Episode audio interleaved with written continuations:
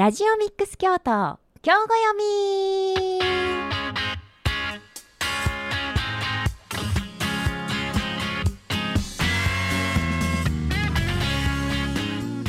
この時間は京都市北区上京区の FM870 ラジオミックス京都から京都の人も楽しめる今知っておきたい京都の旅や魅力的なスポットをご紹介する番組です。この番組はラジオミックス京都京都三条ラジオカフェ FM 舞鶴。以上のコミュニティラジオアライアンス京都の3局ネットワークで放送しています。また週末には各放送局でリピート放送もしています。ラジオミックス京都今日ご読み。お相手はあなたにハッピーボイスをお届けします。佐賀ねっちこと佐賀根幸子です。今回もどうぞよろしくお願いいたします。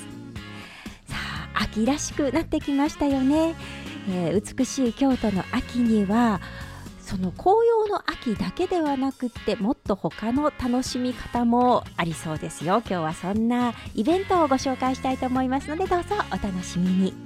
この番組ではあなたからのメッセージやリクエストもお待ちしております。宛先はメールアドレス fm870 アットマークラジオミックスドット京都。fm870 アットマークラジオミックスドット京都。ファックス番号075-432-5806 075-432-5806番です。X、えー、旧ツイッターですね。こちらでつぶやいていただくときには末尾にハッシュタグをお願いいたします。ハッシュタグ FM870 ハッシュタグ FM870 をつけてつぶやいてくださいね。さあそれでは今日も京都の旅お連れしましょう。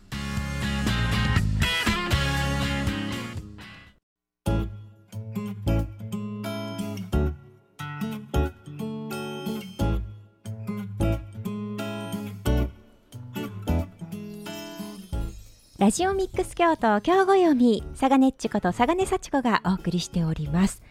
さあ今日はですね2023年京都モダン建築祭についてお話しいただこうと思います。それではまず自己紹介をお願いします。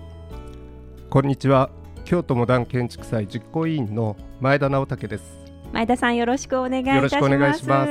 はい今日はあのモダン建築祭のお話をじっくり伺えると聞いて楽しみにしてまいりました。よろしくお願いいたします。よろしくお願いします、はい、まずあの京都モダン建築祭もしかしてねの聞いてくださっているリスナーさんの中にはあまりよくご存じない方もあると思うので、はい、まずはこう概要といいますかどういうものなのか教えていただけますか？あはいえー、あの京都はですねあの神社仏閣庭園のイメージが強いと思うんですけれども、ね、実は明治以降のですねあの、まあ、私はモダン建築というふうに呼んでいるんですがあの洋館とか、はい、えー、あるいは現代建築まで至るまでですねあの本当に多くの名建築があの実際に残ってるんですね。はい、ね、素敵な建物多いですもんね、はい、あの京都はですね他の都市に比べてあの震災とか、まあ、戦災が少なかったことと、はい、あとあの景観条例などもあの厳しかったのであの、まあ、東京のようにですねあの、まあ、壊して大きな建物を建てるとか再開発をするとかいうことができない都市なんですよね。であのまあ、この建築祭はあの2021年にあの私があの京都市京セラ美術館で企画推進ディレクターをしてるんですが、はい、あのモダン建築の京都という展覧会をやりまして、ええ、でその時にあの実際に建物を見て回ったり、はい、あのツアーをしていったりとかいうことをやりましてあのそこそれをですねそのまま継続していきたいというところから、まあ、昨年あの京都モダン建築祭というのを立ち上げました。はい、あの昨年もね、あのなさってるなっていうのは、なんか参加できなくて、私はとても残念だったんですけど。はい、今年もあると聞いてよかったと思ってたんです。まあ、あの。はい、あの委員長のですね、風原和人先生は、もう、あの。祇園祭りを目指すってあの言ってますから伝統のお祭りになっていくように ということでですねまああの祭りとつけたんですけれども、はい、えー、まああのきょ去年はですね、はい、11月に3日間はい、えー、開催しまして、えええー、なんとですね延べ3万人が参加されしていただいて非常に大きな反響があったんですね。そうだったんですね。はい。まあそれでですね今年は、はい、あすみません。昨年はですねそれで36件の名建築が参加してくれて、うんはい、あの36件公開したんですけれども、えー、えー、本年はですね、はい、あの期間もあの参加建築もですね拡大しまして、はい。えー、11月2日からあの4日までの3日間と、はい。えー、10日から12日までの3日間、はい、計 6, 6日間ですね、はい、金あの木金土と金土日ということでですね、うんうん、あの6日間で、えー、79件の建築がですね参加してくれることになりました。倍。倍以上ですね。で、ね、さらにエリアもですねあの中心地だけだったところをわっと大きく広げていますので、はい、はい、あの京都市民の方もあの非常にこう楽しんでいただけるはい、もう2週にわたってですね週末はモダン建築巡りということで楽しんでいただけると思います。いいなんか楽しみ。はい。11月ちょうどね気候もいいですしね。えあそうなんですね。えエリアも広まったということなのでねあの楽しみにご覧いただけるかと思うんですがあの昨年は確かパスポートがあったと思うんですけど今年もですか、はい、あそうですね。あの基本的な参加の仕方としてはですね、はい、あのパスポートであの公開建築を巡るということになっています。これもいいですね。はい。で、えー、あのあの建物といいますも京都のモダン建築の特徴としてですね、はい、あの個人の住宅みたいなものから小さなカフェ、えー、レストラン。であの、またあの、えー、教会とかですね。はい、はい、であと、まあ、割と大きなあの観光庁の建物だったり、えー、あと美術館、はいえーまあ、さまざまな用途のものがこう、えー、キュキュッとこう入ってますんで、はい、あのそうしますとあの入れる人数とかですね。あ確かに。はい。全然違いますよね。そうなんです。この辺りがですね、いろいろと、はい、で、こう小さな建物にわーっとこうたくさん入ってしまうと、はいはいたあの大変、ね,、大変だっていうところは事前予約をしていただかないといけないものがあったり。あまあ、そういった形になっているので、あのまあ、ホームページで一つ一つ分かりやすく出ていますので、はい、あの詳しくはあの建築祭のですねあの公式ホームページを見ていただきたいんですが、ええ、あのパスポート出てもですね。あの先ほど申し上げた79件の建築のうち50件がですね、はい、あの見て回れるようになってます。このパスポートで、はい、はい、でそれ以外のあの建物については、まあ、特別ツアーっていう形でですねはい、あのあね、はい、あの別のツアーをですね申し込んでいただくということで、はい、あのまあそのあたりもホームページで確認していただければなと。で特別ツアーだけでも開催のコースがですね、はい、よあの39コース現在ありましてですね。すごいたくさん。すごいたくさんあるんです。はい。はい、もうあのーまあ、あの本当にあのこれ全部コンテンツをすべて回るっていうことは絶対に無理な規模感なのであの今年はこれを見て、はいはいじゃあ来年はこういうのあ 今年参加してみて来年はこういうことやってみようかなとかですね。まあいろいろ自分なりにこうあのたの あの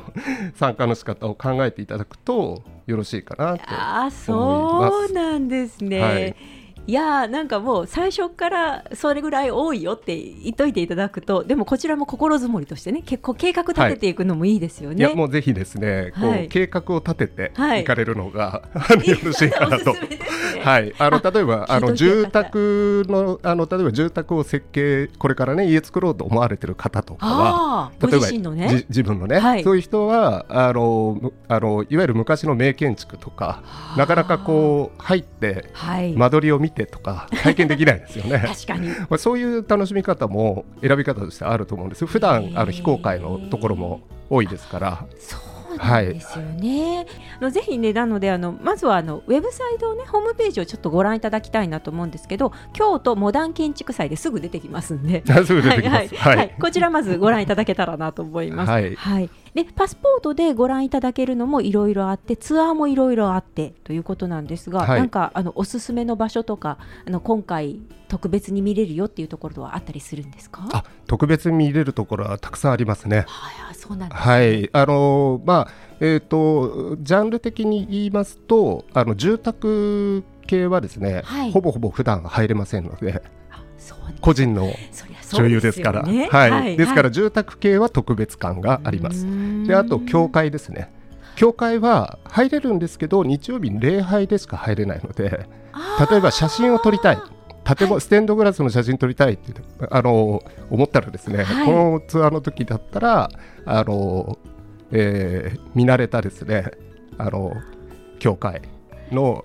まあ、いわゆる名建築のですね、はい、じっくりと写真撮ったりとかして楽しむことができると思うんですね。なるほどね、はい、私が今いる京都市京セラ美術館も、はい、あの貴賓室というですね、ええ、あのまああの行系などにも対応するためのはい、あの特別室があるんですけど、はい、そこはもう普段非公開にしてて。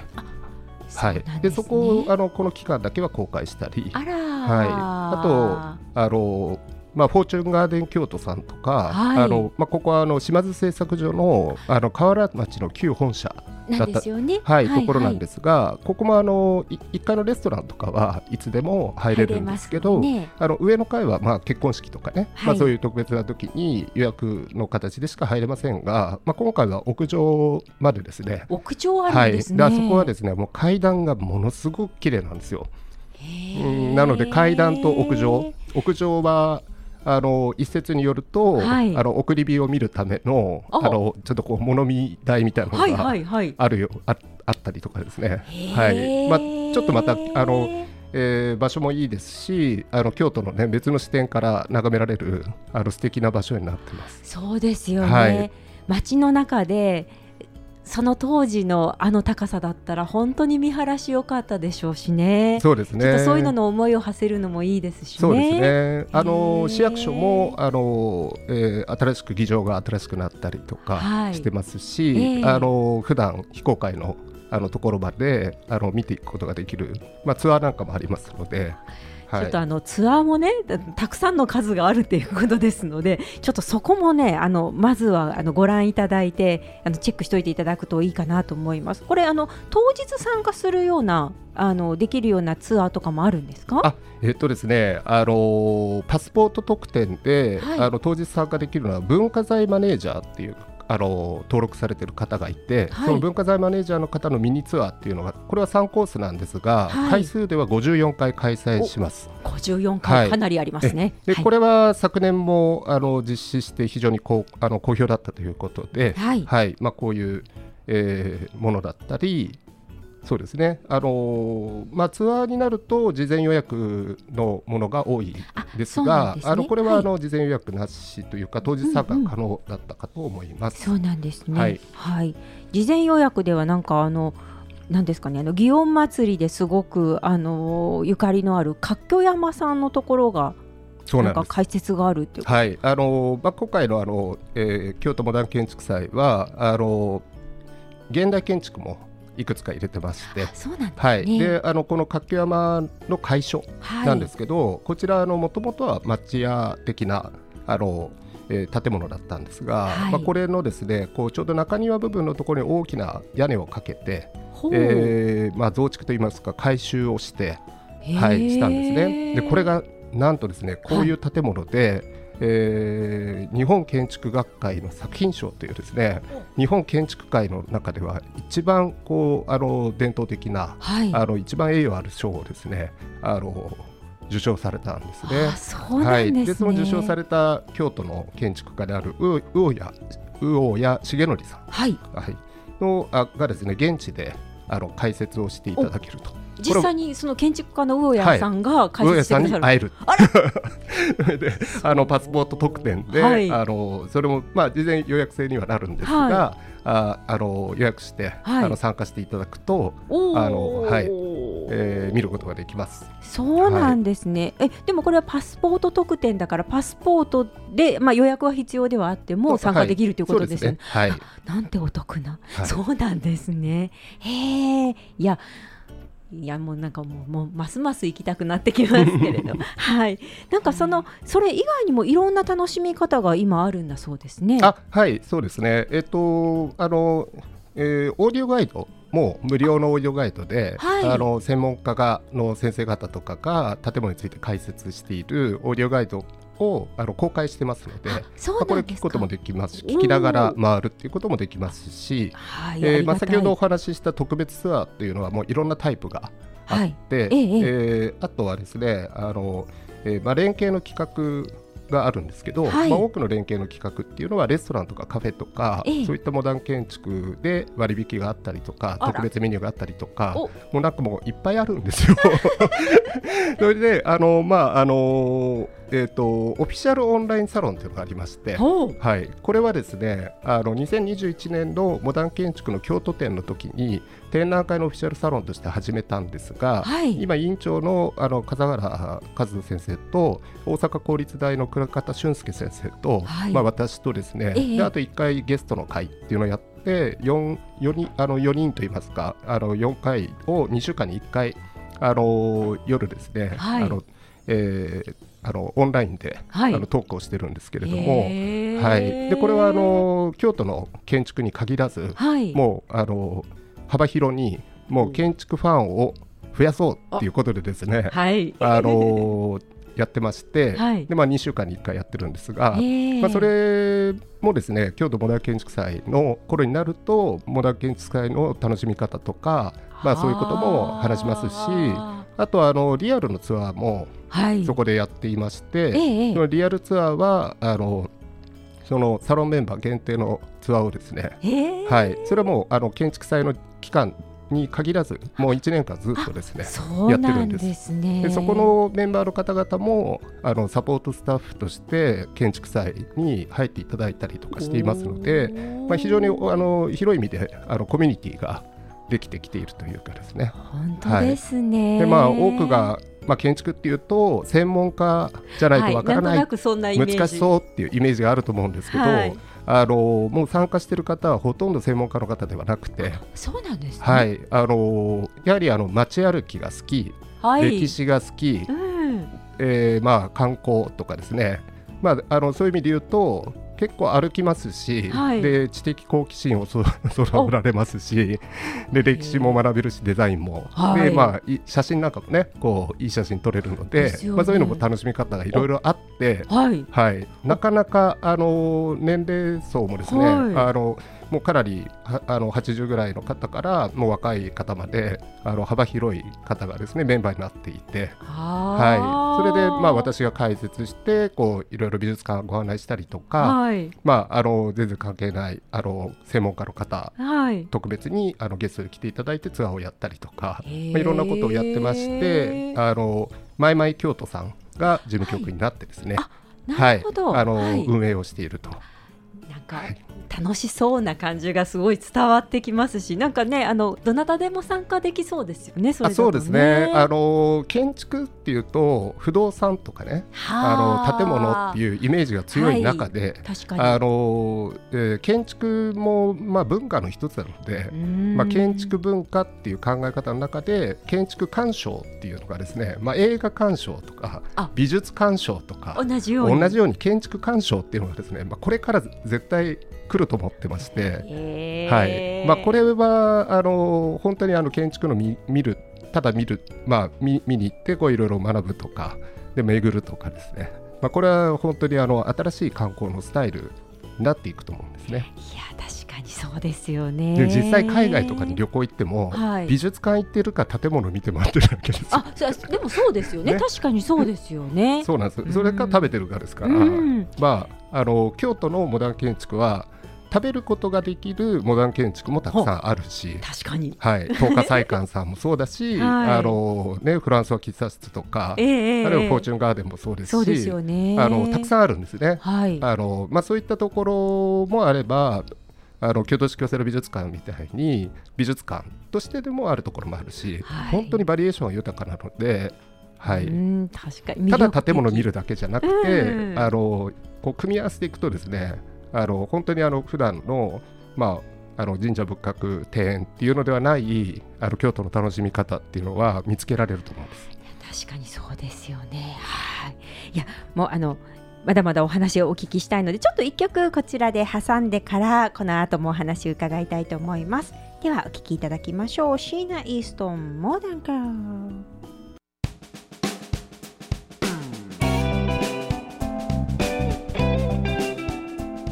ラジオミックス京都今日ご読み佐賀ネッチがお送りしております。今日は京都モダン建築祭について前田さんにお話を伺っております。はい、前田さんあの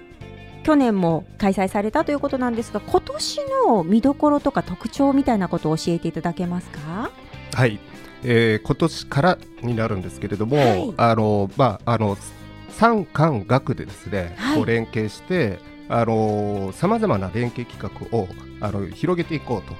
いうことなんですね。そうなんですね。はい、で、まああのまあ三感学っていうとちょっと難しそうに聞こえるかもしれないんですけど、はい、まああの三の代表としてはですね、今年ちょっとこれは前からやってみたいなとずっと思ってたんですけど、はい、あのノースフェイスさんってアウトドアブランドありますよね。はいはいはい。でノースフェイスさんと一緒にあのモダン建築に泊まろうっていう企画をですね考えてまして。楽しそう。京都市京セラ美術館のですね、はい、あのお越しになった方わかるかもしれませんが、えー、真ん中にですね大きな吹き抜けのホールがあるんですけども、はい、あそこにあのノースフェイスのテントをあの10張あの張りまして、はい、でそこに一張り一家族みたいな形でですね、えー、お泊まりいただいてあの夜軽い夕食とあとえー、ナイトミュージアムと、はい、ギャラリートーク、えーまあ、それで朝ごはんがついてみたいな形でですね、えー、あのえー、ちょっと思い出をですね作っていただけるような、はい、あの企画を考えてます。うわ楽しそ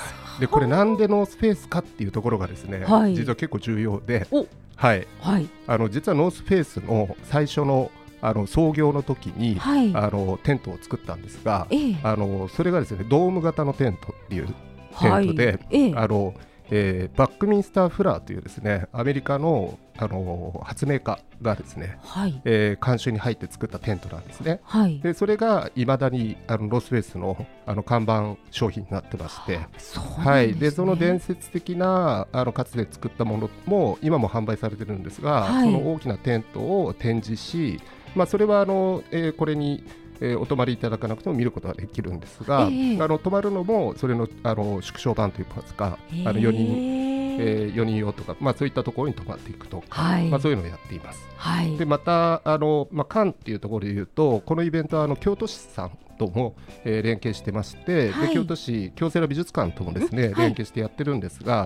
あの京都市京セラ美術館が今年開館90周年を迎えるんですね。あすごい、はい、でそれであの11日11月の11日と12日の2日間あの開館90周年記念祭ということであの京都モダン建築祭と連携してさまざまな企画をやっております。はい、でまああの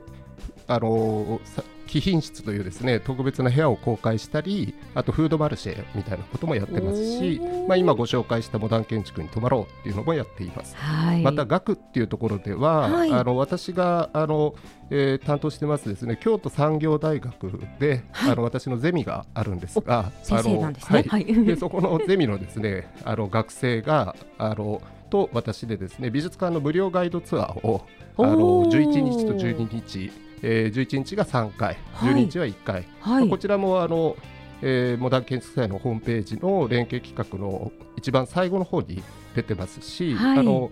えー、京都市京ゼロ美術館の方のホームページからもあの、はい、見ることができます。そうなんですね、はい。はい。まあ、こういったですねさまざまな連携企画であの、まあ、三官学連携してですね。で、まああのまあ、この京都モダン建築祭という有料イベントなんですけど、はい、あのまあ、こういった歴史的な文化財をあの保存するだけじゃなくて活用していくことで、はい、またあの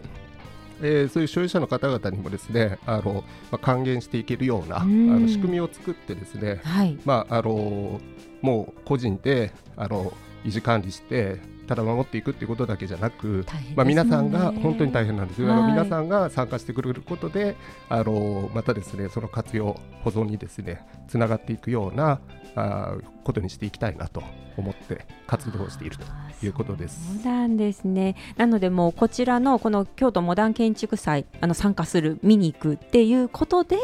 あのモダン建築を守っていくことに参加することができるっていうことなんですね。すいやもうこう街を守りながらで楽しむことができるっていう、はい、素敵なイベントですよね。はい、ぜひあの皆さんもあの足をお運びいただきたいと思います。11 11月の2日から4日そして10日から12日この6日間が中心になります。であの先ほどご紹介したパスポートなんですけどいろんな種類ありますので、はい、ぜひあのホームページの方をご覧いただいて京都モダン建築祭で建築しあの検索していただくとすぐ出てまいりますのでこちらでご確認ください、はい、で事前予約のいるツアーいろいろありますけれどももう抽選が始まるものもあるんですよね。そうですね、はい、あの多くは、えーと、10月の2日ぐらいからと10月の中旬ぐらいからと、まあ、大体それぐらいのあのパターンでこう分かれてるみたいなので、はい、じゃあのちょっとチェックしてみていただければなと思います。そうですよね。はい、あの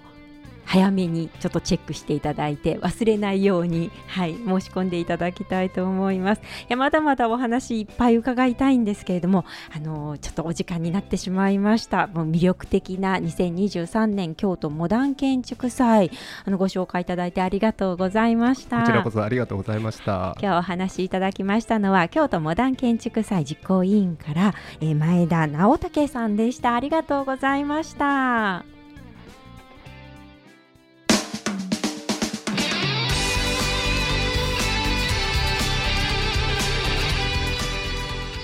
いかがでしたか？この時期だからこそ楽しめる京都。ぜひ素敵な週末をお過ごしくださいね。ラジオミックス京都今日ご読み。お相手はサガネッチこと佐賀根幸子でした。次回もどうぞお楽しみに。